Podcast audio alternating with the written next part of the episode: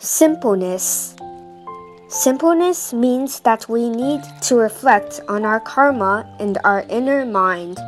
If we always focus on the outer world, that will be too heavy and complex for us, because external causes and conditions are innumerable. The simplest way to ease our mind is to act in accordance with the law of karma.